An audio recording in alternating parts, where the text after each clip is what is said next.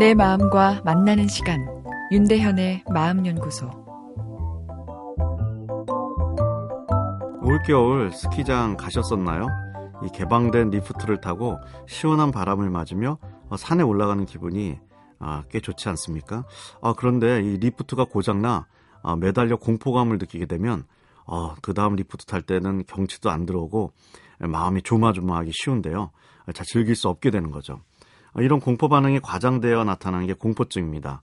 어, 무역회사를 운영하는 CEO가 찾아오셨는데 어, 본인이 오래전부터 비행 공포증이 있는데 어, 지금 일본에 있는 회사에 큰 납품 계약이 체결되어 어, 본인이 들어가야 하는데 도저히 엄두가 안 나 일본 회사 쪽에 그쪽에서 들어올 수 없느냐 했더니 어, 말 그대로 갑인 일본에서 예, 황당했다고 하는데요. 어, 어제 시간 공포증의 노출 치료를 시행한다 말씀드렸는데요. 예, 이를 체계적 탈감각, 예, 영어로는 systematic desensitization, 좀 이런 복잡한 용어를 씁니다.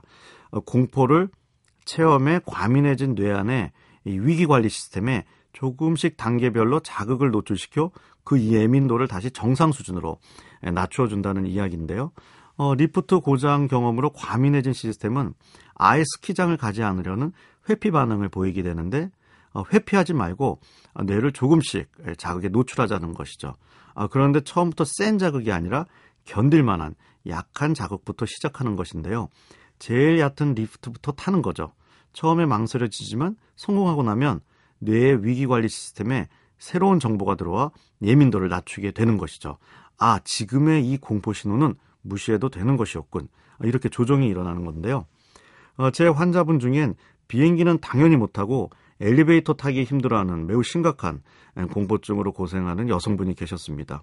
병원에 일찍 도착했지만 엘리베이터를 못 타서 어, 망설이다가 어, 진료 시간 1시간 후에 오신 경우도 있었는데요.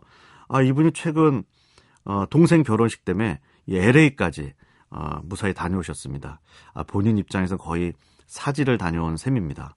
어, 갑자기 LA를 갈 수 있었던 것은 아니고 처음엔 부산, 다음엔 제주도 이렇게 가까운 국내선부터 노출 치료, 즉 체계적 탈 감작법을 시행한 것이죠.